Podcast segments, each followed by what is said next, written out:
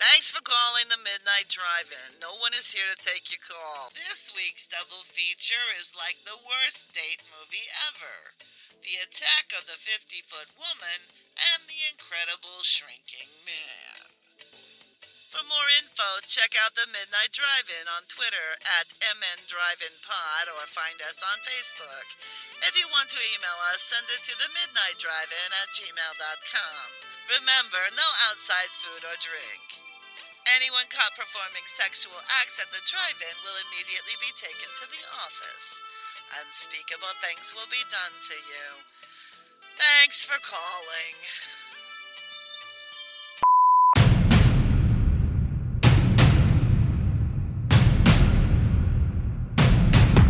Drive away your worries and cares at this drive-in theater.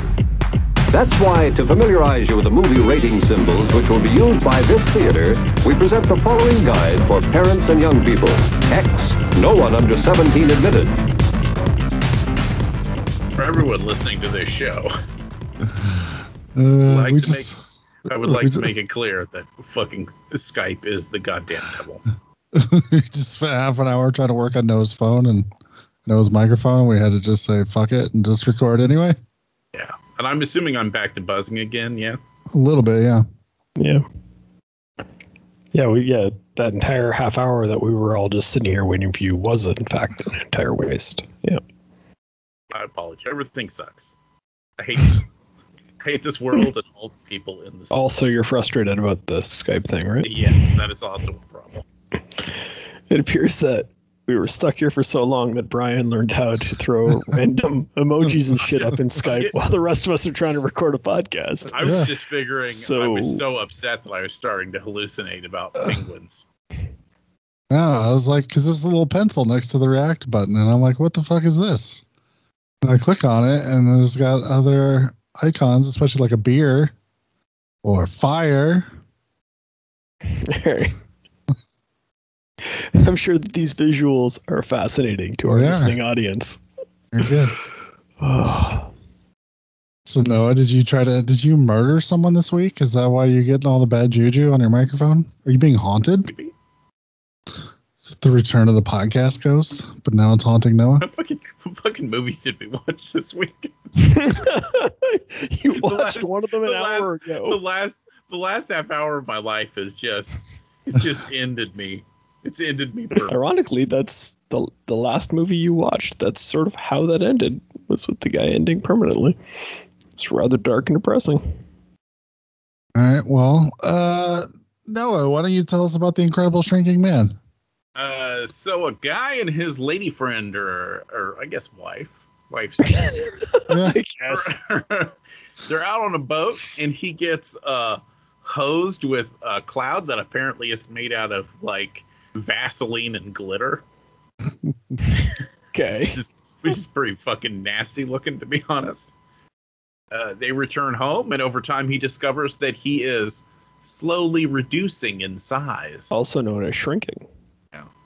Incredibly. Uh, it, it- which is incredibly kind of fucking boring and pointless until Oh, until he reaches about Barbie sized and gets into a battle with a house cat, and then it gets like real good. So like first half of this movie's garbage. Second half, he's in a basement fighting a fucking tarantula with a, a needle and a match. Like a man, and then it has a depressing ass ending. You'd think this movie was made in the '70s without depressing. uh, I will tell you, I've read the book, and it has the same ending as the book. Well, that's good. And uh, Jack Arnold, who also did uh, Creature from the Black Lagoon, directed this, and he uh, Oh. basically fought to keep the same ending as the book. That I'd say I hadn't bothered to look up who the director of this was or any other information about this movie. Um, but it suddenly doesn't surprise me that it's somebody that like somebody who did the creature from the Black Lagoon would also be working in this because it's so it is so dark and it takes this kind of absurd concept and treats it so seriously. Mhm. Um, so that's interesting to me. Yeah. I should have I should have tried a little bit when I was could have used the half an hour where we were fighting with microphones to look up who the director of the movie was, and I wouldn't would have understood it a lot better. Yeah, I mean, Uh, there's, a, there's a lot of good things that he said about it. I like all the forced perspective stuff that they do. Most of the special effects are pretty clean for for the time period. Yeah, for 1957, this is pretty well done. Yeah, it's really uh, I can't think of an example of something that is poorly done. Like again, for the time, obviously, you know, without CGI and stuff, but a lot of like the giant sets they build for that poor actor to have to climb around on and stuff look quite good. Oh my god, the the stuff in the basement. I was talking to Shar about it, especially the moment where the water heater breaks and the basement floods. Mm-hmm. and uh, he's trying to grab a hold of that nail under the stairs. That had to be a fucking nightmare to shoot. Oh yeah. Yeah, I don't know how they like I in my head I still not sure how they did that one. That was probably the the one shot where I'm like I just don't get it. Like I don't you know, cuz there's like the other guy is in the same shot and like using 50s technology, you've got one guy that's normal sized and one guy that's tiny and then they they had to have like there must have been a giant pool they built with a replica of the stairs in it. And him trying to hang off a giant nail is I but how do you like it was seamless the way it was put together. Yeah, and without the, we'll talk about this more in the other movie, but you know, whenever they use the, uh, God damn it, Brian, you would know what it's called. What what was the effect they used before green screen, where they would basically just layer two pieces of film on top of each other? Uh, layering two pieces of film on top of each other. I think you're referring to superimposing the picture over one another. Yes. I don't know what the technical I don't term know is. if it was called super. It's got a specific name because I've seen a thousand documentaries where they talk about it. I just can't remember what the fuck it is. Uh, but normally, whenever you do that, in order to make it work, they have to like shoot you with either a, an extremely light or extremely dark colored background, and then make one piece of the film more transparent than the other so that you can't see the background you can only see the foreground stuff and in this they do it without any of the issues you normally get from that Yeah. it's just it's just real clean Yeah, you can tell that like the studio saw this as an example of where we're going to put the money into the special effects and really like sell a movie on that. And that's combined with obviously people telling the story who are very interested in making sure that it gets told properly and that you get I mean you get good performances and you get all that stuff as well, which is it really makes for a very interesting movie to watch because I was expecting a special effects spectacular where it was just scene after scene of them finding an excuse to put him next to something and make him look small. And you know, I expected it to be more of a like a a B monster movie type thing. And it's not that at all. Uh, so I don't know. No, you didn't enjoy the first half of it. Have you said? Yeah, I, it was just kind of like plodded along and i don't know it's it's such a stereotypical 1950s kind of thing for the first half of the movie where it's like oh my god i'm shorter than my wife now could this get any worse and then it's like i met a tiny lady oh now i'm shorter than the tiny lady too now I don't know that kind of stuff. I just don't fucking care. I don't care about any of that shit. I bet. I bet it's more interesting in a book, Yeah. or it's more introspective. Yeah, there was a lot of that in the book. They sort of cover how he feels like his marriage is falling apart because obviously he can't work. Um, he can't sexually do anything with his wife because that's what I- obviously he's I way too small. That about the time that you're toddler height, Yeah. uh, atomically, you just you've got nothing. Which is why in the book he actually sleeps with the tiny lady from the circus. Well, But I, I feel they Yeah, they sort of were that out. implying that in the movie without, Oh. like, not necessarily a sexual relationship, but they were implying that he was somehow connected to her romantically without it. I actually Oh, think yeah, they did. he- Uh, Me not knowing anything about the story, I thought he was gonna run away. I thought he was gonna leave the wife and go with the circus. That's what I sort of thought too. Um, having because my only knowledge of this film going in was basically the shots of him with the cat, which are pretty famous. And I kind of thought like maybe that was maybe he was like doing like a a circus act where he was the lion tamer and the cat was the lion kind of deal, or something like that. Turns out much darker, but Yeah. Yep. Gets lost down in the basement, stuck down there. And then the book book, it's actually the whole book is uh, done in flashbacks. Like he starts off in the cellar and he sort of tells you how he got there. But the studio wanted like a much more linear story, so they just went from beginning to end. I'll like I'll push back on what Noah's saying. Um, and I think like the linear storytelling works because I think we get to watch this character devolve in a really interesting way. I like that he started out as such a kind of like a nice guy and they were such a happy couple and you could see that their marriage was gradually falling apart that he was gradually you know being basically driven mad by this. And it is sort of the story is sort of like he's driven mad until that point where he finally snaps when he's down in the basement and decides fuck it like i'm going to take my life back and starts fighting back. And that's when he has the battle with the spider and like when you compare the battle with the spider to the battle with the cat like he didn't put up much of a fight against that cat because he was i think he was just so down that he just didn't give a shit anymore. And then when he finally goes up goes up against that spider even though he's much smaller now he's wanting to survive again. And the speech he gives at the end is sort of like about how even though he's kind of even though he's basically shrunk down to the point where he doesn't exist anymore he still feels like he's more worthwhile now than he was previously. So it's kind of an interesting character arc. I was going to say, I I, think- I, actually found it almost the opposite. That I, I feel like the ending is weird when it directly follows the confrontation with the spider. Because it goes from him deciding it doesn't matter that I'm tiny, I want to fight and, and thrive and exist, you know what I mean? And then for him to then to immediately be like, and yet I'm going to shrink away with nothing and become one with the universe, and I'm fine with that. And it's like, well, if you're cool with Oblivion, you should just let the fucking cat eat you. well i don't know I, sort of feel like though it's the idea of he's finally regained control and now he's comfortable with what's be, what's happening to him rather than it just being it driving him mad is the key to it right like the the idea that he's now gained peace with the situation rather than allowing it to destroy him uh, mentally even though it's destroying him physically Yeah. So, like I mentioned before, apparently the studio wanted a happier ending. So they wanted someone to come in at the last minute and be like, hey, we found a serum that works. And then oh yeah everything will be fine, you know? that wouldn't have been fucked that wouldn't have ruined everything No. Uh, luckily, Jack Arnold talked them into letting him have a uh, preview screening. And apparently, the end caught people off guard, but they said they still really liked it.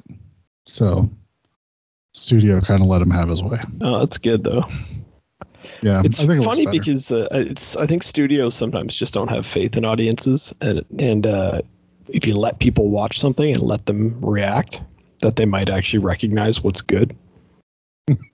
Yeah. Because like like I had to tell you, I was blown away by this movie. I going in basically blind, not knowing what to expect. Um, like I say, looking for a B, monster movie from the '50s and getting this like psychological drama that you end up with. You know despite the fantastical nature of the story it's really an interesting character study and i i, I was super impressed with it. So i'm uh i'm glad they kept the ending. I think it works. I, I don't i really don't have any complaints about this movie whatsoever. Uh, it was. Uh, was I to say? Oh, it's kind of interesting if you look at how they put talent behind stuff. Like, you know, the actors were good, the director was good. It comes from a Richard Matheson story, so of course that ends up translating really well to the screen when you uh, take it take the time to figure out what works and what doesn't. and then we'll see in the next movie when you try to do sort of a cash grab movie yeah that it's easy to fall on a bunch of like horrible tro- tropes or whatever. and yeah yeah but we'll, we'll get to that one but it's like for sure. Yeah, I mean, you- you're right in this one. I, I think um, starting with the Matheson story is probably, and having not read it, now I, I actually do really want to read it now. But um, starting with the Matheson story is always a good idea, and you can tell this one has some of the tropes of that with the the um, internal monologue and all that kind of stuff, which is clearly, again, I don't know if it's word for word ripped from the book, but I guarantee you a lot of that is from the book because that's his storytelling style. And it's like, it, it he he does have a knack, Matheson does, for taking these fantastical stories and then breaking them down to these base elements where you can kind of relate to the people involved. And you know, you can kind of imagine a guy in the 50s that would have been a big deal if all of a sudden you were shorter than your wife. It would have been a big deal if all of a sudden you couldn't work. And we see him trying to figure out he goes through that whole struggle where he's trying to like write a book, even though he doesn't know how to write a fucking book. but he's got to do it because how else is he going to make money? You know, he he doesn't want to be famous, but he has to start going on television and shit because how else is he going to provide for his family? Like the wife can't go work. It's 1957. That's not a real option. So it, all that stuff is very interesting, I think, um, and handled quite well. Where they don't they don't come right out and say it. Like he doesn't stand up and look into the camera and say, "I feel emasculated because I'm shorter than my wife." You just see him getting angrier and more frustrated with the situation, and you see how he starts to not treat her as well and how the fact that she stands by him, I think, is an interesting thing because he actually gives her the opportunity to leave, and she doesn't. And then all of a sudden, he's like living in a dollhouse, and she's still there, and it's like, God, that's gonna be hard on her. Like, we don't get much time to like think about what she's going through, but you can just imagine things from a different perspective, where you're like, what's got to be going on in her head? If you're like, oh, my husband lives in that dollhouse in the living room now that's I guess that's where we're at. Like the, the that's the rest of my life until he and and I, at, at some point both of them must have stopped and thought about how small is he going to get? Like, is, you know what I mean? When does he enter the quantum realm? They don't they don't bring that up exactly, but it's the same idea. It's like at some point they have to all have gone through this, and I think you see it in the characters, even though they don't expressly state it all. I do, I do enjoy the fact that you you feel so bad for his wife, and especially the dollhouse scene where he kind of like snaps and he's yelling at her. But the thing that he yells at her is basically, you know, make sure you don't leave the door open because things things can get in and I'm very small. And I'll be goddamned if she doesn't leave that fucking door open and walk off and do something and that cat gets in. It just about fucks his whole life up. You want to be like, yeah, you don't well, yeah, and that, but I mean that I think that's a real problem that people in like relationships such as marriages have, where it's like, okay, you shouldn't be yelling at her, but I can absolutely see how she would just forget to leave a door open, and how that would be devastating to him, and that that's real life, right? Like it's not obviously most of us don't shrink down to the size where we have to worry about being attacked by house cats, but we do have real problems in our lives, and other people forget and just because you know it's hard to always be thinking about somebody else's problems.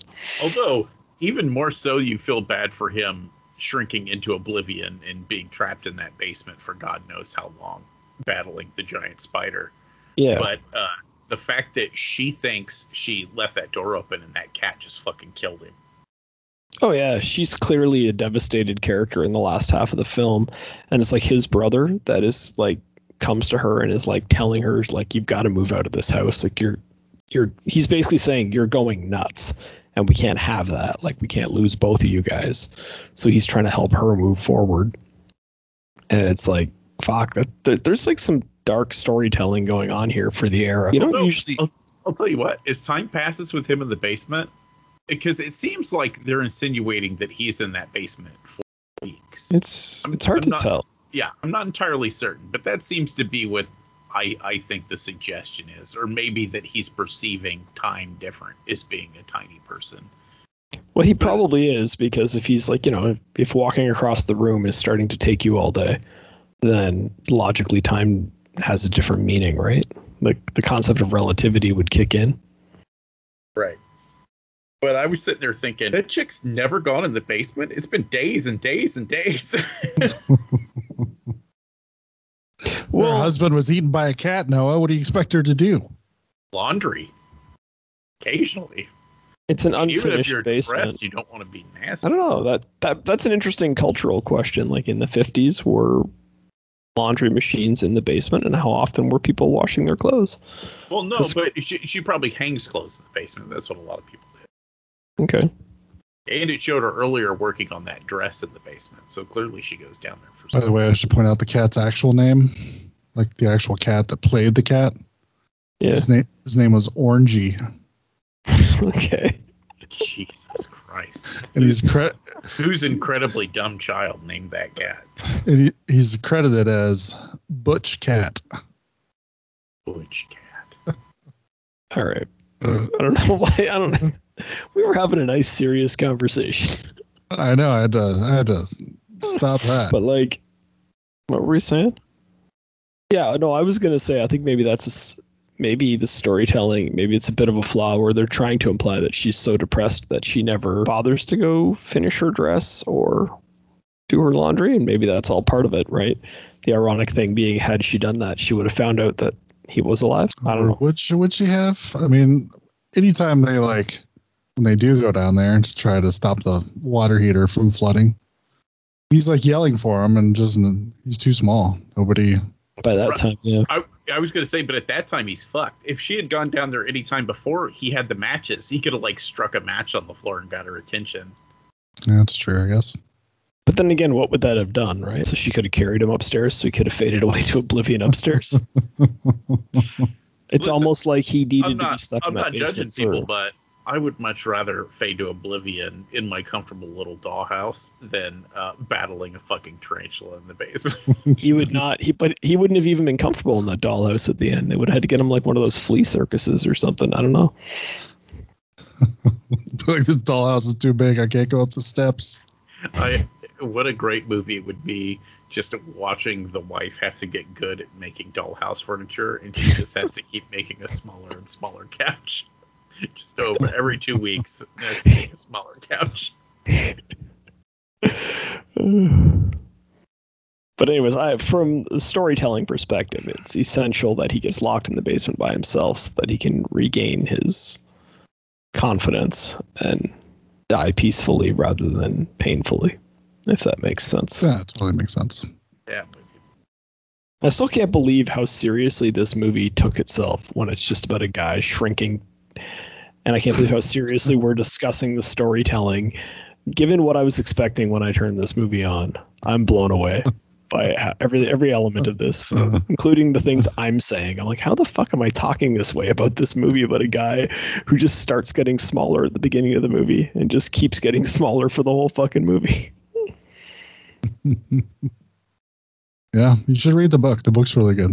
I, I should read the book. I should read everything Richard Matheson ever wrote because everything I've read I like. So That's true. Uh, Yeah. We'll we'll have to check out the uh, readaptation at some point. They did uh, the Incredible Shrinking Woman with uh, Lily Tomlin in the eighties. well, it sounds like we have a follow up episode because we have the remake of Attack of the Fifty Foot Woman, Which and of the five million? We'll, we'll do the official remake with uh, Daryl Hannah. Yeah. So that one's up on YouTube in full. So Yes, it is. you. I found it. that one. I was gonna watch it before this episode, but I didn't. So Gonna say there are so many goddamn remakes. there's one about a cheerleader that's like relatively new. Attack of the Cheerleader is available with commercials for free on video. As well, you guys were thinking about watching Daryl Hannah. I was thinking about watching the even shittier remake. that sounds like Noah. Just as a random side note, fucking Vudu is still not available in Canada, but they have figured out how to start emailing me about their deals. So every fucking two days, I get an email from them being like, "Wouldn't you like to buy this movie?" And I'm like, "Yes, I would, but I fucking can't. So why are you emailing me about They're it?" like, maybe you should get a Tor browser, bitch. That's all I need is to go into the dark web. Never get myself into any trouble down there. At least Silk Road's closed down. You can't, uh, you know, hire a hitman or order drugs anymore from I'm sure, that I'm sure you can. I, mean, from the, from that specific place. I was getting ready to say, I quite assure you, that's still all it's for. Yeah, it seems like I've heard that dark web even already is like too mainstream now. Like most people have abandoned that because it's just Now it's in the deep web. yep. Well, let's, since let's since not we had start all giving this, the listeners advice on how to get people killed. Let's move on Right. instead. since we had so, so many good things to say about this movie, Doug, why don't you tell us about Attack of the Fifty Foot Woman? And uh, I'm almost guaranteed it's going to be a little less positive. you're you're not wrong. Um, so there's this fucking super crazy annoying woman, and she's married to this just utter piece of human shit, and they live in the they He, is fucking garbage. they they have like their vacation home in this town full of assholes, just no good human beings in this movie, except maybe the butler guy who's no, I don't even I don't even want to give him credit. Um, and then like one day, like a giant alien comes uh, just out of fucking nowhere. There's just a giant alien, and the wife tries to warn everybody, but nobody will listen to her. And uh, so she goes into the woods She's obviously hysterical. yeah. Well, to be fair, like because she's such a fucking pain in the ass and she's the town drunk, everyone's like, "Oh fuck," and all the cops are just like, "We'll pretend to investigate because she pays so much in local taxes." but we all know she's just a drunk, so nobody actually thinks anything she says is serious. Um, so then they she makes the husband go out into the wood into the desert to look for this giant alien thing, which when it turns out it's real, he unloads a six shooter at it, and when that doesn't work, he fuck it. He abandons his wife in the middle of the desert and takes off to go and try to just literally. I think his plan is just get in a car with his mit- mistress and drive as far away as possible. He's just running. Um, the cops stop him because they've heard they get a report about him driving out into the desert with his wife and driving back without him. Um, and the next morning, the wife is found on the roof of their pool house because these fucking assholes have a pool house despite being pieces of garbage. I didn't like these people in case that's not subtle enough. and uh, in every way imaginable, this becomes a reverse version of the other movie where she just gradually starts growing. And the special effects are bad and the character arcs are bad and it does just do the typical thing where when she finally gets big enough instead of it just having like a, a good ending. It's just her going on a little rampage which is sort of fun for the last 10 minutes of the movie maybe. But even that, even that's just like her ripping the roof up and then grabbing somebody. It's not even like it's not good no. No. honestly like i i won't say that this movie wasn't kind of fun to watch as like a bad like b movie. Like you're watching it and you're just like okay like it's it's kind of fun to watch shitty monster movies from the 50s sometimes but like things like like we were talking about with the the superimposing of of the giant people over the backgrounds and it's like i've seen tons of other movies from this era this one was unacceptably bad the way the special effects worked you know what i mean Yeah. like this Once Yeah. again, it's, Came it's out- those transparency issues I was talking about, where normally it's visible, and in this one they damn near turn the giants into ghosts. Yeah. You almost it, I almost at one point thought that that was going to be a plot line that they could go invisible or that bullets would go through them or something because I thought like that it looked intentional that you could see through them. And it was kind of weird and I like I say I I watched lots of these kinds of movies and you you learn to live with the limitations of the filmmaking at the time, but this was beyond that. But the most Yes. positive thing I'll say about this movie, it was an hour and five minutes long. Yes, and that, and, and honestly, like as much as we're complaining, it's it's very watchable at an hour and five minutes. it's you know what I mean. I mean, was like gonna say I'm way more positive on it than you guys are. yeah, because you like shitty movies more than we like shitty movies. Well, and I, well, and I like I like 1950s monster movies, and that's all this is. Yeah, yeah, but but the thing is, there are good 1950s monster movies. Like if you watch Tarantula or you watch Them, you know, like these are all movies that came out in this same era that use similar ideas of something's giant and it stomps on things, but just does it much much better. Mhm. Like there was there was no excuse for like when they when she was like in the bed, okay, like so they can't do like giant person in the bed. They don't know how to do that with the technology of the day. So they just keep doing these close-ups on her hand, which is giant, right? And the other people are around it. Okay, fine. I can accept that limitation. What I can't accept is that the hand they were all surrounding is made out of like paper mache, and nobody's acknowledging that. Like, well, and the fact that the scaling is clearly all wrong because judging by the size of that hand, either she has one massive arm, or there is no way she fits in that room. no, I agree. Yeah, I just hadn't gotten there yet. It makes no sense, right? Yeah. And it- and again, like a lot of this could have been, so in a better movie, a lot of this wouldn't bother me as much because you know, if there was interesting characters going on, maybe. But like, who's like who's the good guy in this movie? Anybody? I was I was gonna say they screwed up a little bit with her in making her a drunk yes. from the outset because uh, th- there's a few things. So she's she's instantly a sympathetic character because her husband's a piece of shit. like Yeah, like he's a, he's a huge piece of garbage. He's openly cheating on her. He uses her money to bribe the police when they come. Like they, they're like, your wife's ha- had an emergency, and he bribes the cop to go away and just pretend he never found him. yeah, It's like, yeah, you're right. She could be sympathetic. yeah, but instead we kind of she kind of gets angry drunk a couple times, which you're like, you know what, maybe I can forgive that too. But then there's the situation where the first time we see them really go at it at the house, and she pretty much acknowledges the fact that she knows that he's cheating. She knows that he's a bastard. She knows that he treats her like shit. But she loves him.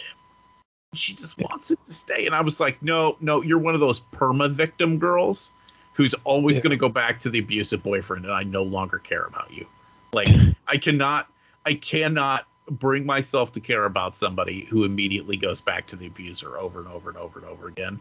I've known several real life people like that, and it's just not worth it because you can't you can't help them. They can't help themselves. Fuck. I'll take it. A, I'll take it a slightly less dark place though, and I'll say, um, without contradicting anything you've said, I'll just say, if she was less annoying, maybe you could be more sympathetic towards her. But she is just overacting, big symbolic, always in a state of panic, and you're just like, I don't, I can't deal with her. She's fucking like, like I, there's almost a point where I th- I'm sympathetic towards the husband who's openly cheating on her and like literally keeping a mistress in a hotel in town and flirting with that mistress mistress in front of her. And I'm like, yeah, but I understand why he needs to get out of that house, man. She's fucking annoying. and she's worth they like she's worth 50 million dollars and he I was dark. he he implies that like he wants to leave, but because of the laws, he would get none of that money. And I'm like, well, he should get some of that money if they're married, and that's, you know what I mean. Who if a if a couple separates, you're supposed to get half the assets or whatever based on how how however the rules work. So he's got some points, and I just. Yeah, you can't make a character. You can't expect me to be sympathetic to a character who's that annoying. I just can't do it. Yeah. She's not good. I figured it out. You know who the hero of this movie is? It's that The- comic relief deputy. He's the guy. I like. he's he's easily my favorite guy. There's that, that moment when he goes to uh when he he goes in and he gets the guy and he's like, "You got to go home." Like the deputy wants to see him, and then when when the husband goes back to the bar, now the deputy's in there dancing with his girlfriend. and I just I love it. And he does that super awkward thing where like he's doing a dance move and the guy walks in and he just turns his dance move into waving goodbye and just leaves. oh yeah, I like that guy. That's he's the highlight of the movie for me. Uh, do you want to hear something really depressing? Yeah.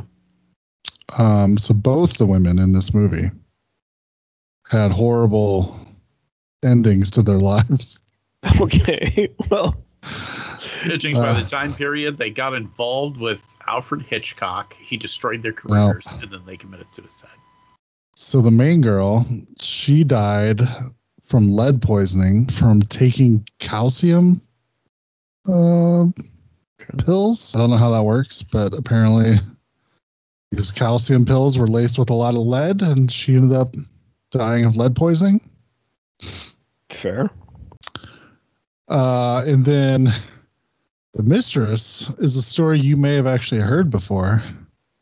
So I don't know if you guys remember back about 10 years ago, there was a sad story about how some old starlet in Hollywood died in her house and nobody came to visit her for a year, so nobody found her. Yeah, that was the mistress, Double sad. Right? That's that's super depressing. Thanks for thanks for bringing that up. Hey, I asked, you said yes. On a brighter note, both of these movies have one of my favorite things in the world, and that's chicks wearing those weird 1950s bras that made their boobs sharp. I don't, I don't really get that style, but back then apparently that was the bee's knees. Of course, so that's something you're you're excited about. Well, it's just interesting because it's such a, a very specific time period. There is no other time period that that was in fashion ever. What about Madonna in the '80s when she had nothing else on except that? Uh, yeah, but see, hers were like golden, literal cones. Not exactly the same thing. Madonna's a Bless strange you. being. Thanks. she was. She was just at the VMAs this weekend. But yeah, oh, overall, I'm mostly positive. It's a cheesy, cheesy 50 monster movie. It's fun. Uh, douchebag husband gets his comeuppance when Uh, the when the police try to save him and instead accidentally electrocute the fuck out of him. uh, I was a little less positive on it, and for some reason, this being only an hour and five minutes felt way longer than the hour and twenty minutes that the Incredible Shrinking Man was. See, I don't know if I agree with that criticism. I, as much as I would not describe this as a good movie, it is fast paced. There's always something going on. There's always somebody on the screen yelling about something. I guess it's just we don't get the full-on giant version of her walking down the street until 56 minutes into this hour and five minute movie. Yes, and I agree. That's a problem. I think Yeah. If you what you do if you want to make this movie, what you do is first of all you make her into an actual sympathetic character so that we're rooting for her when she gets her revenge. Um, and then secondly, you make that revenge take a lot longer. Like what I would do is I would have the first half hour of the movie being about the whole town is against her, right? Which they kind of do with the cops mistreating her and the, husband. But then if it if you could just have like it be more of the people just treating her like garbage, and then at the end when she's just walking around stomping on them, we'd all be cheering for her. I think that'd be better. I was gonna say, Yeah, there's I a, hear that. there's a few interesting things about it. Uh, one thing I was confused by, I don't understand why when she turns into a giant, she becomes blonde. Didn't understand that myself. A little Super weird. confused. Yeah, they didn't explain that. I did find it interesting the outfit that they put her in when she's a giant, where she's basically tied, I, I don't know, a ship's mast around her or something. I don't know where she found a piece of cloth that big. See, and that's the kind of stuff where I'm like, you could have tried to explain that if you wanted to. Right. Like, there's ways. It could have been a ship's mast. Yeah. But I was gonna say she's she's kind of scantily clad for a 50s movie. Mm-hmm. and it i don't know i just i just found that interesting because it's like it's post post pre Hays code if that makes sense. But, but it's also pre sexploitation like that really wasn't a thing yet. That didn't kind of really ramp up until the 60s i don't know. I, I just thought it was interesting because it was a really uh provocative kind of thing. I was like oh that's kind of impressive for a 50s movie to go sexualized like that. Well, a lot of the movie was like sexualized by 50 standards. Like the way the husband is making out with his mistress all the time and stuff. right A lot of that is like by 50 standards very risque. And I was kind of surprised by it, but I, and and it's weird to me that again in a 50s movie when she puts on the scant, scantily clad outfit and dyes her hair blonde and shit that's when she becomes kind of the quote unquote hero of the movie and starts stomping on all the people that have been annoying for her for the rest of the movie. Um, you'd think it would go the other way in that era, but what are you gonna do? Thanks for calling the Midnight Drive-In. No one is here to take your call. For more info, check out the Midnight Drive-In on Twitter at MN Drive-In Pod or find us on Facebook. If you want to email us, send it to the Midnight Drive-In at gmail.com. Remember, no outside food and drink. Anyone caught performing sexual acts at the drive-in will immediately be taken to the office. Unspeakable things will be done to you. Thanks for calling. Uh, what did everybody watch? Things. Actually, just one thing. Uh, so you were lying? no, no, I guess two things. I watched the first episode of uh, Y: The Last Man since it popped up on Hulu. Oh, it's up already. Eh, The first three, first three episodes Oh, didn't even know. came out Monday yesterday, I should say.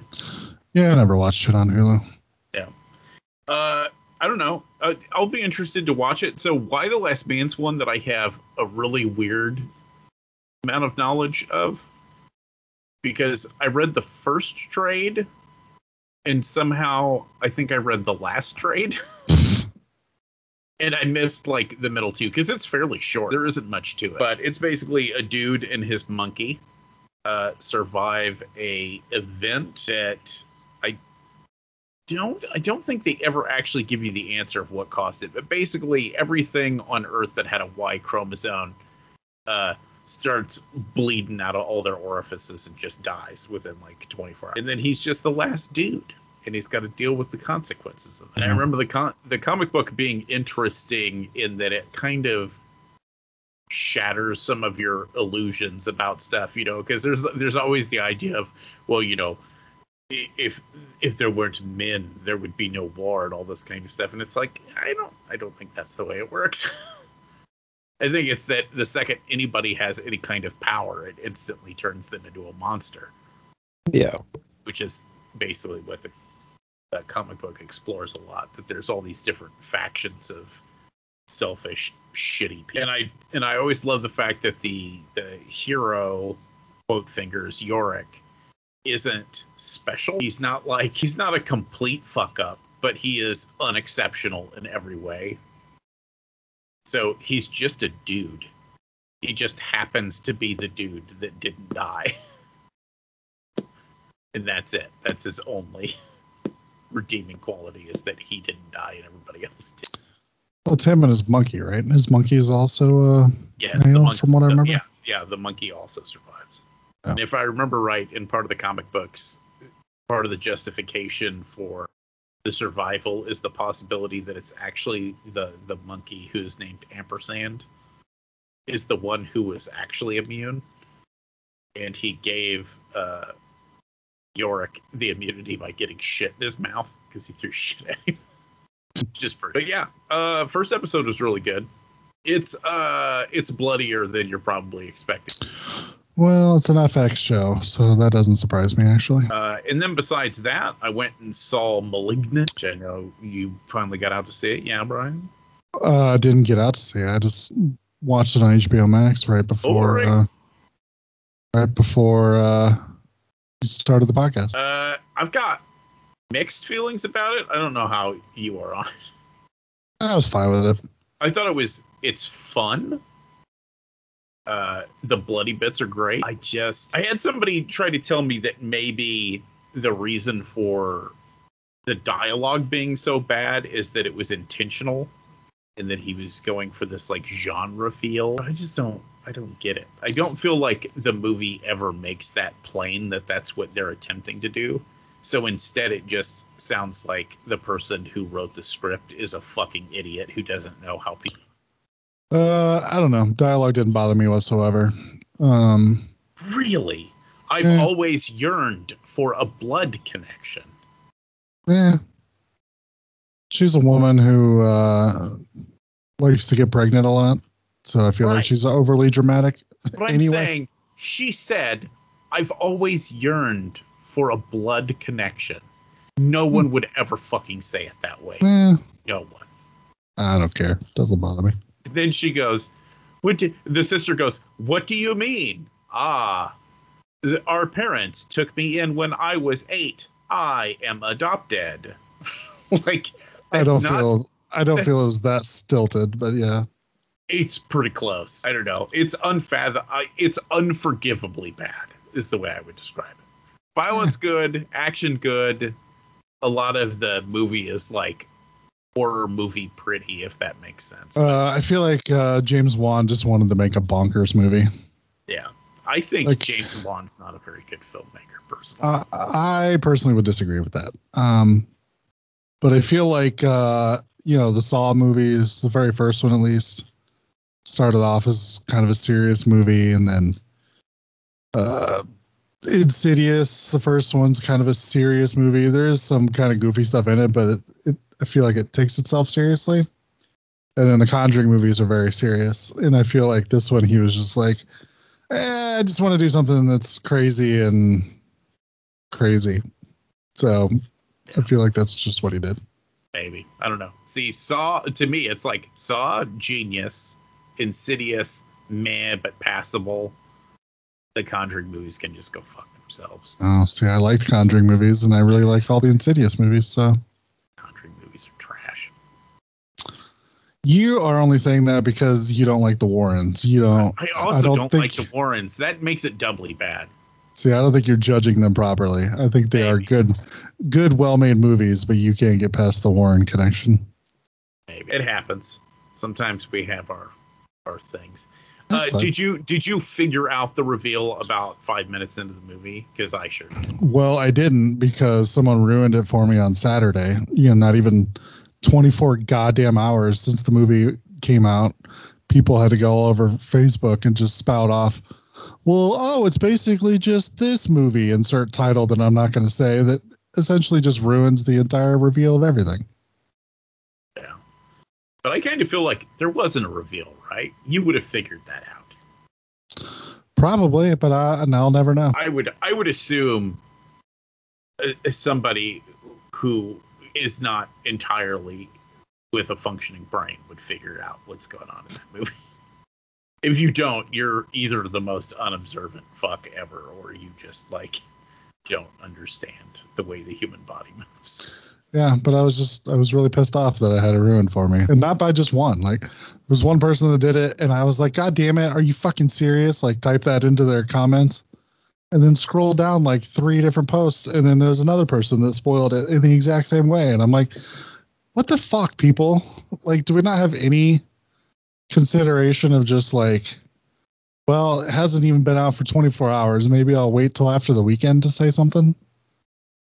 I, I see. I find that stuff bizarre. I don't ever post spoiler stuff on Facebook. I just don't. Why would you do that? Because people are idiots. Even if it was a shit movie, why would you rob somebody else the opportunity of finding out how much shit? Yeah, I'm gonna send you. I'm gonna I'm gonna send you a, a direct message directly to you. Doug won't see it. And Say, don't uh, spoil it for Doug. Doug might not. see it sometime next year. Uh, next year. Slacker. Acting like just because your house burned down, you've got an excuse not to go see every movie. I don't even know what Malignant is. I kind of tuned out while you guys were discussing this one.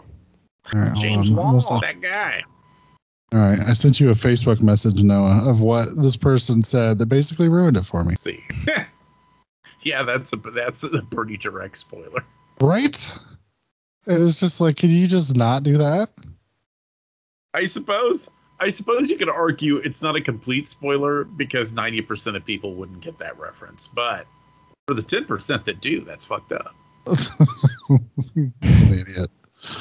Uh, so I was not very happy with that, but Yeah, that's it. That's that's all I watched this week. what about you, Doug? Uh, well, let's see. Last week I talked about watching Fubar, so I totally watched Fubar 2 this week. okay. It's it's uh, also funny, but way more Canadian. So I'm not sure if I could possibly recommend it to anyone else outside of the country. Um, but yeah, big dumb comedy. So there's no point in trying to talk about it.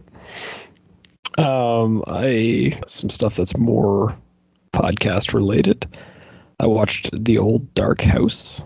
Have you guys seen this one? Don't you know what it is? I know what it is, but I have not seen it. Yeah. I have no idea. So, uh tell me if you've heard this plot line before, Noah. So there's these travelers, right? There's bad weather, so they're like stranded, and they have to go up to this like old house and try to like look for shelter. and they find like a, a creepy, weird family living in there, and there's like a mute butler who kind of it seems to be a bit disformed, and they find like an old guy that's like you know too old to get out of bed, sleeping upstairs, and there's one room that's locked, and nobody will tell them what's behind the door. You ever heard of a plot line like that before? It sounds like the Addams Family's Chainsaw Massacre. Yeah. so basically, it's it. Despite the fact that there are hundreds of movies just like that, this is actually the first one. It's a James Whale made it in 1932, so it's like his follow up to Frankenstein, but probably not because they made like a movie a week back then. So it's probably made 12 others that I don't know about. Um, Karloff plays the deformed butler, and it's a really genuinely excellent movie that sets the template for all those other ones you've seen that fit that. Um, gonna say you you had me at Karloff. yeah. So it's like plot wise, I mean, I I've already given it to you, but solid performances from everybody. It has like it's amazing how many of the stereotypes of these types of movies that you get in this like first one. You know, it's everything to the point of like there's two different groups of travelers that show up, and then the one guy from the one group starts hitting on the girl from the other group, and all that stuff that you would like totally expect them to wield into one of these movies. Uh, but yeah, solid acting, solid like atmosphere. Really genuinely kind of that middle ground where it's like creepy at times, but fun at times, and uh, like all the characters are, are interesting and unique. There's like like the two the two main family members are like this brother and sister, and the brother is just creepy and weird and old, and the sister's like almost like a gypsy. She looks like, and she's doesn't want to let anyone into the house, but they're like they don't have any choice because the weather has blocked off the road. Um, yeah, really solid recommend if you're into like Universal classics. Um, I don't like. I understand that 1932 filmmaking isn't for everybody, but I uh, I really enjoyed it. I'm very happy I finally got around to it after you know putting it off for I don't know decades. Uh, Did you really? You were like, nah, I'm not gonna watch that movie. I'll wait. And then finally, it caught up to you. Yes, that's I've been, I well, I've, it's been on my to watch list for a long time, and I had a copy of it that I kept in my house, and for obvious reasons, I can no longer watch that copy. So when I stumbled across it on a streaming service this week, I was like very excited. Watched it right away. Uh, poor There's a- There's a long list of titles that I acquired and never got to watch. And I don't even know what that list is, but when I see one, I'm like, oh yeah, that one. And I get sad. um, the other thing I watched this week was uh, Nobody Sleeps in the Woods Tonight, which is, I think Noah's talked about this one. It's like a Polish slasher movie. Yeah. It's- in North America, it's called a Netflix original, but I somehow don't feel that they actually financed it. I feel like they just bought it. Um, yeah, it's it's just a slasher movie. Um, I think online people are talking about it as if it's something more or something better than a slasher movie, and it totally isn't. It's just a slasher movie. But I was super relieved to just watch a slasher movie. No. It's it's something more and better than most modern slasher movies. Well, because it's not a parody of slasher movies. It's not. It doesn't have all these meta references in it. It's just a bunch of kids go into the woods. They make up an excuse at the beginning of the movie why none of them will have a cell phone. Then there's a killer. Then there's like mild plot twists that you can probably see coming. And then the killer kills a bunch of people, and at the end, uh, one of the girls survives. And if you've seen a slasher movie before, the minute those kids walk into the woods, you even know which girl's going to survive. Like it's just, but that's that's exactly what I wanted, and that's what it delivered. And I, yeah, like it compared to all the other ones that are always trying to be clever and quote unquote have fun with the formula. Like no, it doesn't do any of that. It just we get our little flashback story to where why our killer is the way he is. It's it actually I, I don't I don't even think it's spoilery. It's like literally like meteor from space caused the guy to get all fucked up. So his mom locked him in the basement, and we see how he gets out of the basement, and that's it. Now he's a killer guy, running around the woods in Poland. So the only part of it that made me laugh a little bit was like there's that constant humor about um, how basically Eastern Europe is just you know way behind us here, and how they they're they're just getting you know our pop culture from decades ago. But there are just kids quoting like the Terminator in this movie, and I'm like, why are these like 16 year olds quoting? Ter- oh, I get it, because they're in Poland. like that's a new movie to them.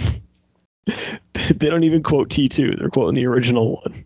So apparently, there's still an 80s movies coming out there. Oh, what a great time. Yeah, lucky for them. Yeah.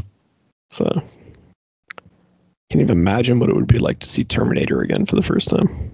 Oh, be amazing. But yeah, I yeah, I, I really enjoyed watching that movie. Like I say, it's just a slasher, but good. Things more things should be just a slasher. Um, the only other thing I watched this week, I watched uh, Creepshow 2 over again, which I love that movie. I know it has like a bad reputation, and I know it's technically not as good a movie as the other one, but it's so fun and it's so stupid. and you know, that's all. it's just it's, it's I was like gonna say, I, but the raft, man, the raft. the raft is like with the exception of the the 80s rapiness of the raft everything else about that story i think really works quite well i remember that story like scaring me when i was a kid and i can understand why like watching it now why that would happen Yeah, I. It's it's just, my. I've always thought this. So I think the raft is better on its own than any individual story from the first Creepshow. Ouch. Like pound Um, pound for pound. I'd have to re i'd have to honestly sit down and rewatch the original Creepshow because i haven't in a while um but i don't You should listen. You should watch it with uh, the commentary we put out for your uh, your benefit show that yeah, yeah. har- hardly anybody bought. Hey, I told you guys I'm considering buying my kid an used Ninja Turtles blanket off of eBay with the money we made. We're almost there if a couple of more people buy it. Um. anyways, yeah, I'm, I'm just I'm right now I'm just debating whether I think what Noah said is accurate, and I don't think it's crazy. As a standalone story, is it better? I mean, certainly Creepshow one with its like five stories is better than Creepshow two with its three stories. Um, and like like the first like the first story in Creepshow two is just the the wooden cigar store Indian that comes to life and kills everybody who killed it who killed his owner. Which is, I mean, it's problematic in a lot of ways to watch it now. sure is. but on the other hand, we get to watch him kill a bunch of people and scalp a bunch of people and stuff. Did you recognize uh, the main bad guy from uh, Mindhunter? No,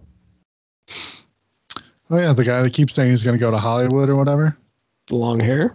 Yeah, that's the old gruff uh, gruff detective out of the out of the T pairing from Mindhunter. Really? Yeah, it's him in uh, Indian Face. Yeah, yeah. I don't even know what the term is for that. Is it red face?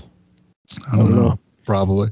I don't know. I don't know what the I term think- is for I- it- offensively the painting worst- a white. I was going to say the worst thing is I think the term is red face, and that even the term red face is problematic. Yeah, uh, not to start comparing minority groups, but natives have it pretty bad. It's it's rough. they just it was just so socially acceptable for so long to do this. Yeah. Yeah, it blew my mind when I found out it was the same person. I was like, holy shit. I had no idea, and I, I don't blame the actors who did these things in the '80s because they weren't the ones making the decisions. But fuck, it's rough to watch now. Um, but yeah, it's not like he's the only problem. The Yeah. fact they've got him the uh, like just all of the interactions between the like the old native guy, the like chief or whatever he is, and the store guy, it's all problematic. And just the fact that in the 80s, natives are still using like seashells to pay for shit and stuff. It's like, no, I don't. No. Anyways. Yeah. But on the other hand, we get to watch like a wooden Indian fire a bow and arrow at a, at a douchebag and hmm. chop up a fat guy. So that's fun. What's weird about that whole thing is like now that I'm processing it, I'm like, I think it's actually it's actually progressive by 80s standards because they go out of their way to have like like the good guys are like the native chief and like the storekeeper who's like one native and one white dude. And then the bad guys are the uh the, the mixed group of like teen thugs which is made up of people well it's all white people but some of them are painted to look like different races. So i think technically by 80s standards it's a progressive way of looking at it even if it is like awkwardly feeding into the conservatism of the 80s by having like all the young people be bad and all the old people be perfect which would Yeah. anyways. When we were trying to put together your little benefit pod, yeah. I had Creepshow 2 on standby in case we got so many podcasts that wanted to join. yeah Uh, we didn't have to end up using it, of course. People people said they were going to do stuff and then they dropped out, so we ended up not not even having enough. I had to round up a couple couple people at the end to try to get some shit done. all good At least you got Ted to record something. It's funny that he couldn't get Anthony to watch or anything. Oh no, he's like, oh no, we probably can't do that, but we can do a shoot the shit. I was like, fine, Yeah. whatever. Yeah, no, I, I, I expected as much. It's very generous of you guys. Uh, uh, I don't know. You still going to a Creepshow 2? Do you have anything else to say? I don't know. What's the story I haven't talked? Oh, what the? Thanks to the ride lady one is just super fucking fun to watch. Anybody who doesn't feel that way is wrong. She just keeps running over that dude, and he keeps getting more and more fucked up until they have to take the actor out of it and put in a fucking puppet to be the fucked up thing. It's awesome. I love it. I, I I really enjoy that one too. A lot of people don't like it. I don't. I like this thing. Like okay, like we. I I I don't understand why Creepshow Two is so disliked in popular opinion when two out of the three stories are fucking great and one is still kind of fun. So, I guess that's my comments on that. I don't know. I just hadn't seen it in a while, and like I was, I had someone over and we were watching it, and they're like, "Want to watch that?" And I'm like, "Yes, yes, I do." And we watched it, and I just got it made me very happy. Nice. And I'm sure you stopped at that one because there was no such thing as a as a Creepshow 3. Listen, I. I have managed to make it this far without seeing Creepshow 3.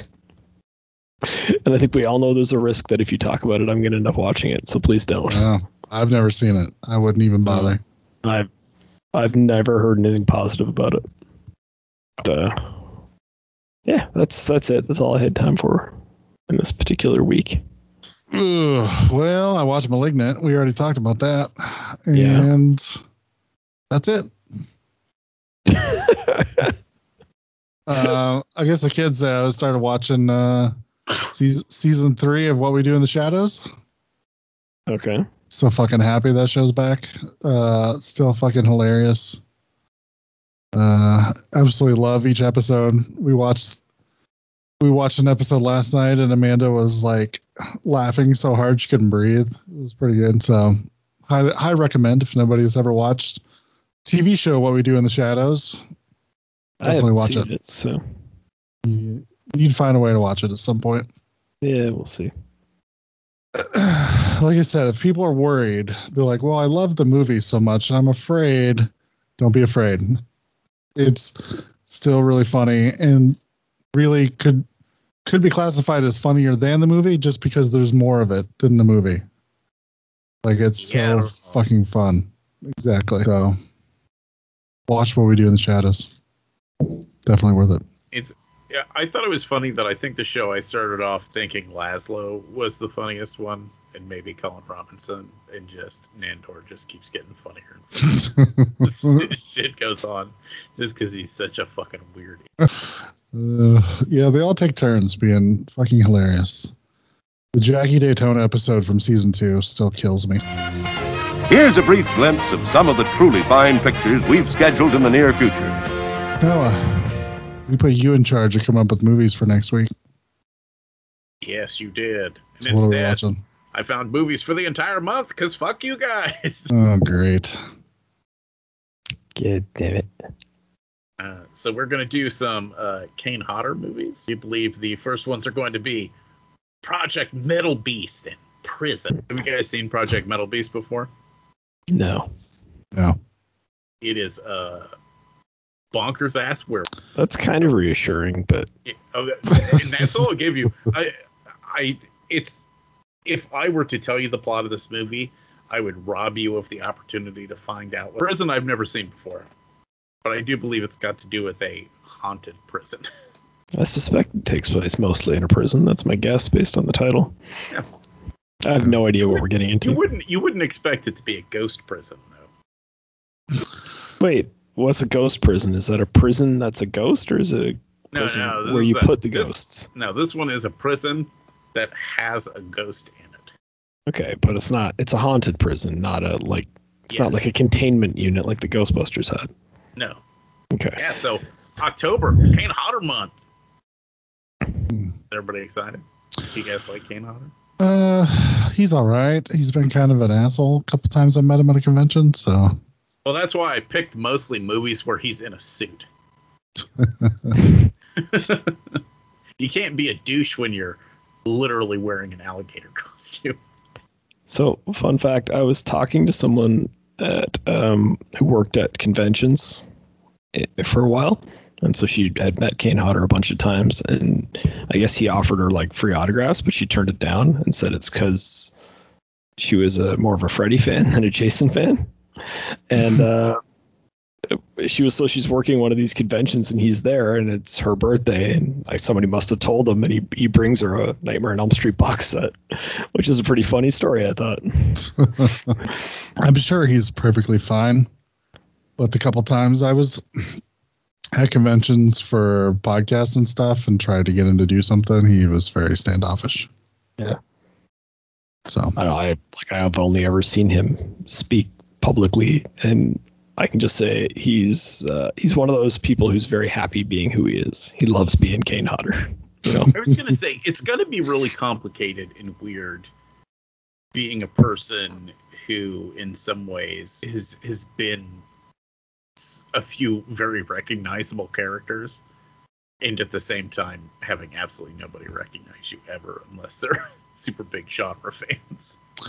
well, I asked Doug Jones for an interview and he did not did not even stop to think about it. He's like, "Oh yeah, sure. Let's do it." yeah. But what are you gonna do? But Doug Jones is one of the nicest people on the face of this planet, not just as a celebrity, just as a person. If you ever get a chance to meet Doug Jones, I highly recommend it. Okay. I'm l- literally saying, No, do you want to th- rethink who we're paying tribute to next next? It should be uh, Doug Jones month next instead, or uh, I was gonna say, I'll, t- I'll tell it's you what, awkward we, here. w- we would have a really hard time doing a Doug Jones month, uh, unless we just did every fucking. you thinking Doug Bradley? No, I am thinking Doug Bradley. Doug Jones. Doug Jones, son. Oh yeah, Shape- he's he's the dude who did uh, Pan's Labyrinth and all that shit, right? Yeah, Yeah, yeah. yeah. So it's hard to do a, a month of him because you have to actually like go to his IMDb page. You can't just remember him from the movies because you never get to see him. Yeah, I would I would really have a hard time listing a bunch. I mean, he's in that new Star Trek series. Yeah, we're not doing that on the show. It would just be like Hellboy, Hellboy 2, Pan's Labyrinth, Crimson Peak, Shape of Water. that sounds like a always, pretty I good always forget about Hellboy Right? because in the first one, uh, what's what's his face did the voice. David Hyde Pierce. Yeah, yeah. Fuck it fucked me all up for the rest of them. Yeah, they asked him to come back for the second one, and he's like, "No, have Doug do it." Because Doug did the voices for uh, the cartoons, and he's like, "I don't understand why I'm doing the voice of Abe Sapien." Doug does it just fine. So good on David Hyde Pierce for Well, I mean, Recognizing he even that. had him not put his name in like the advertisements or any of that kind of stuff because he was like, you know, Doug really made this character. I just kind of did a voice. Yeah, good old Doug Jones. you guys want to do a Kane Hodder month? Yeah, I love Doug Jones and that David Hyde Pierce. He's a real modest guy. I like him a lot. what are we talking about again? I will. I will go ahead and lodge my objection in the court of public opinion that these assholes would not let me put uh, uh, Jason Takes Manhattan in the in the list. no. Why would you do that to yourself? Sewer Jason. Oh my god, it's the worst.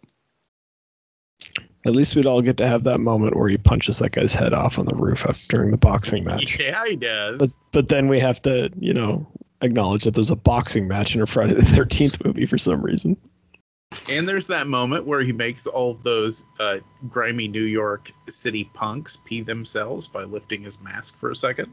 Fucking stupid. Yeah, but that's the only New York part. Like you said, but grimy New York, and I'm like, you mean grimy Vancouver or Toronto, whichever one they shot it in? Vancouver, because you can. Uh. there's times where you can clearly see like mountain ranges in the background. I believe. I don't. We don't even have enough time to figure that out. Most of the movie's on a boat. It really is. And I, I will point out for the record that according to the official lore, Jason can clearly drive a boat in that because he gets on that boat in Crystal Lake and then he makes it to the other boat somehow. So he's got to have driven that speedboat or whatever it is. Also, how great would it have been if the actual name of the movie was Friday the Thirteenth Eight? Jason takes a boat. And that was That'd it. The whole the whole movie was just him stabbing people on a boat, and it just kind of ends with him walking over the side of the boat, falling back in the lake. Later. Wink The, to the camera. the lake, which goes from a lake the size of a small Illinoisan lake to I don't, Lake Michigan. I don't. Yeah, it makes no sense. The boat that they that they are in at the beginning of part eight would not fit in the lake from part seven. Like it, which supposedly the body hasn't moved that whole time. And how would they get to New York from a lake? It's lake. Why the fuck are we talking about this movie so much? it has an outlet of some sort, and that is not at all contradicted by the fact that in part told four, the people jog circles around the fucking lake. You guys, you guys wouldn't let me uh, put it in the list, and we're talking about it anyway. At least I don't have to watch it. You guys, so we're talking about what if? Oh yeah, zombies. Yeah, zombies. Um, so Hulk comes back to Earth. Turns out Zombies. Earth is, Earth is full of zombies. Mhm. How do we feel about this episode? it's all right. Yeah, I'm, I'm I'm a little torn on it because I've wanted to see Marvel Zombies for so long. And now part of me thinks I liked it so much that I want them to do like a feature length movie of Marvel Zombies. And then part of me thinks that if it was much longer than this, watching the zombie superheroes use their powers would eventually drive me nuts. I'm still I not sure think- how I Oh. feel. I think it would be a good animated movie. Yes, animated for sure. I'd also though I'd like I did I wasn't a huge fan of the storytelling technique of having him land in the infected world. I kind of want to like and this is where I say a movie would work. I kind of want I want to see it happen. And I want to you know have our establish our survivor group and have them try to fight back and all that. Rather than have that all be done when he gets there. Do you know what I'm saying? Yeah. But again, like you can't do that in a 32 minute episode or whatever. They can't. They can't tell the fall of society and you know see how Peter manages to survive and whatever else, right? There were moments that I like the uh, the opening bit where he goes out into the streets and it's all abandoned, and then uh, I can't remember their names, but fucking Thanos' minions show up, and then Thanos' minions just get gang fucked by a bunch of zombie superheroes.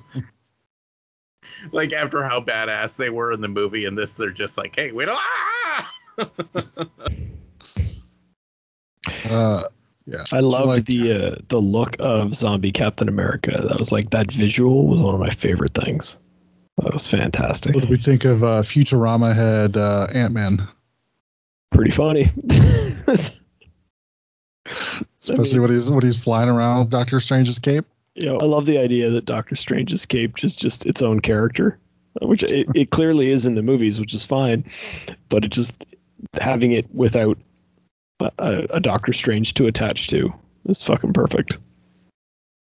I kind of liked the idea, the uh, like the ending when the reveal of Zombie Scarlet Witch. I, I enjoyed that. Um, yeah, I don't know. I it, like it was pretty good. I just like I say, I'm torn between if it was longer, would I get sick of watching them be able to use their powers? Because that part was really weird to me, especially like the the non superhero ones, like Zombie Falcon being able to still fly his suit and stuff seems strange to me. That's the part that bothers you. Yeah, because once they're once they're a superhero, then you kind of like, okay, that's supernatural. We can throw all the rules out the window. Okay, like Scarlet Witch is magic, so of course when she gets bit by a zombie thing, she's gonna be different than a normal zombie. But Falcon's not magic. Yeah, um, I was in the comic books. It gets even fucking weirder. Well, I'm sure. Yeah, I've because I I haven't ever read the comics, but I know enough about them to know that like the zombies have conversations with one another and shit. So I don't know that I'd be. The one in one of the versions. They kind of each time the zombies, they all kind of gain a part of that superheroes, and that one kind of culminates them infecting Galactus. They turn into planets. It seems very strange to me. it's very weird. There's a specific thing I was going to ask about, and I completely forgot what it was now. Ah, well. Oh, some people have pointed out that two episodes in a row, Hank Pym has fucked up everything. Well, yeah, that's true. Not sure what they have against him all of a sudden. Don't- well, it's two times that Hank Pym has fucked things up, and it's also two times that Hope Van Dyne is an, an integral part of the story. And I So you're, so you're saying it's all Hope's fault? no, I'm I'm saying that like I feel like Disney's plottings involving the Pym. Maybe a third movie where they fight Kang? Yeah, more than that. Alright. I don't know. It's hard to explain. It just feels like they're going that direction. Kind of the same way a lot of stuff is revolved around multiversal stuff. And you know it's it's not just setting up Kang and that, you know what I mean? Not just the strange sequel and stuff, but there's obviously more to it. Well, I haven't watched it yet, but I've been reading on Facebook that the What If put out a mid-season trailer, and then we are going to get sequels to episodes we've already seen later this season. So it's kind of kind of good. Maybe there'll be more zombies, so Doug can get more of what he wanted. Yeah, I was gonna say this one kind of does just leave off in the story. And you're like, Uh, anything else? No, it was pretty good. I thought it was interesting, like which characters they chose to have survive and which ones they didn't. It was it was kind of fun to guess who was going to survive and stuff. But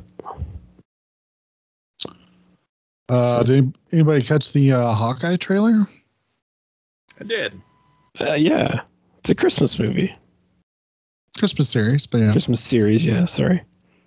Did anybody else kind of feel like it was um I don't know, it had like a Die Hard feel to it with everybody jumping around and all the action and, and the Christmas music playing. It made me it made me happy, plain and simple. Uh, Amanda's excited. She's like, "Oh yes, it's going to be a Christmas show. That's fantastic." I'm excited for this show now in a way that I wasn't before. The trailer did what it's supposed to do. Uh, I, I think the scenes have hit the idea of them tying up the sort of loose ends for these characters that were kind of background characters in the the bigger Avenger movies. I think is fun. Like the idea that there are consequences to what he did during the snap.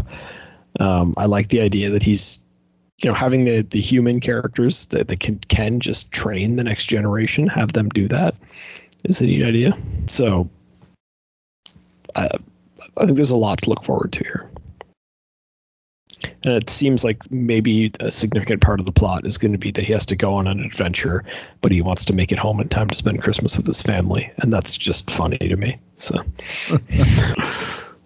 Well, Amanda pointed out, she's like, God damn it, why do they all these like characters that they've had that they've not really given us anything for them? Now suddenly they're going to give us something to really care about, and then they're going to be like, all right, well that's it, that's Hawkeye's done.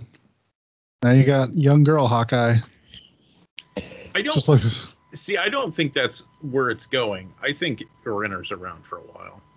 think so.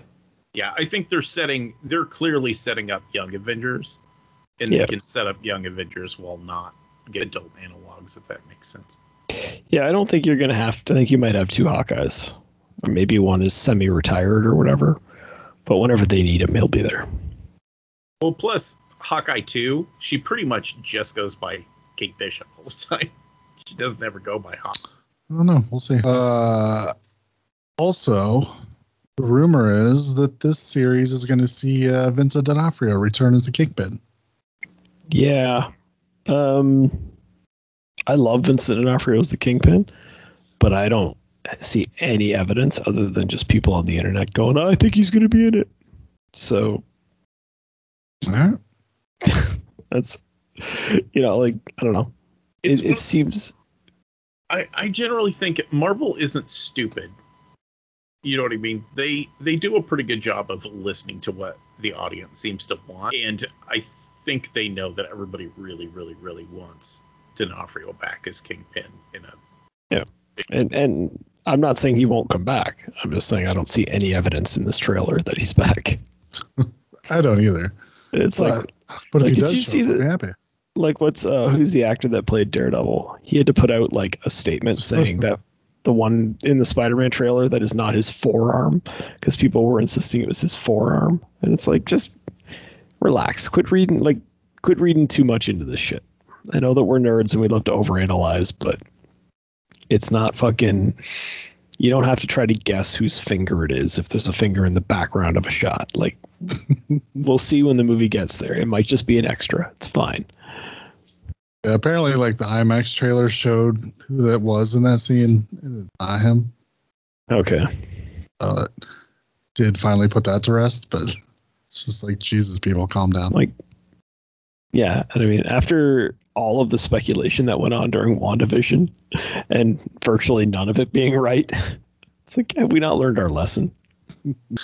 No, they're still gonna think uh, Mephisto's behind everything up Yeah. until he finally does show up.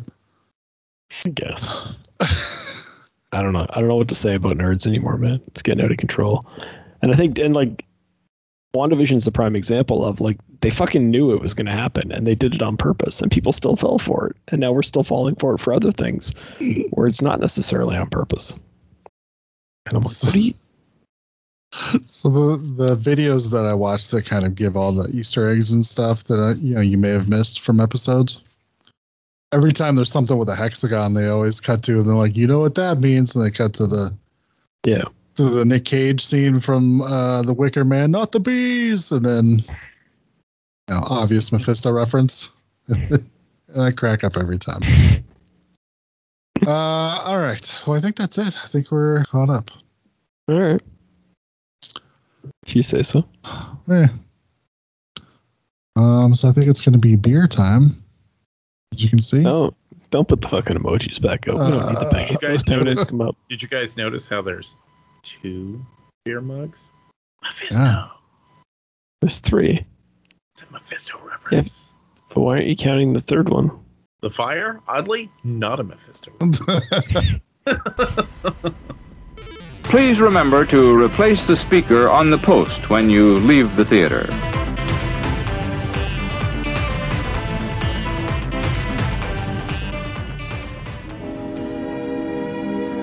Now, folks, it's time to say goodnight. We sincerely appreciate your patronage and hope we've succeeded in bringing you an enjoyable evening of entertainment. Please drive home carefully and come back again soon. Good night.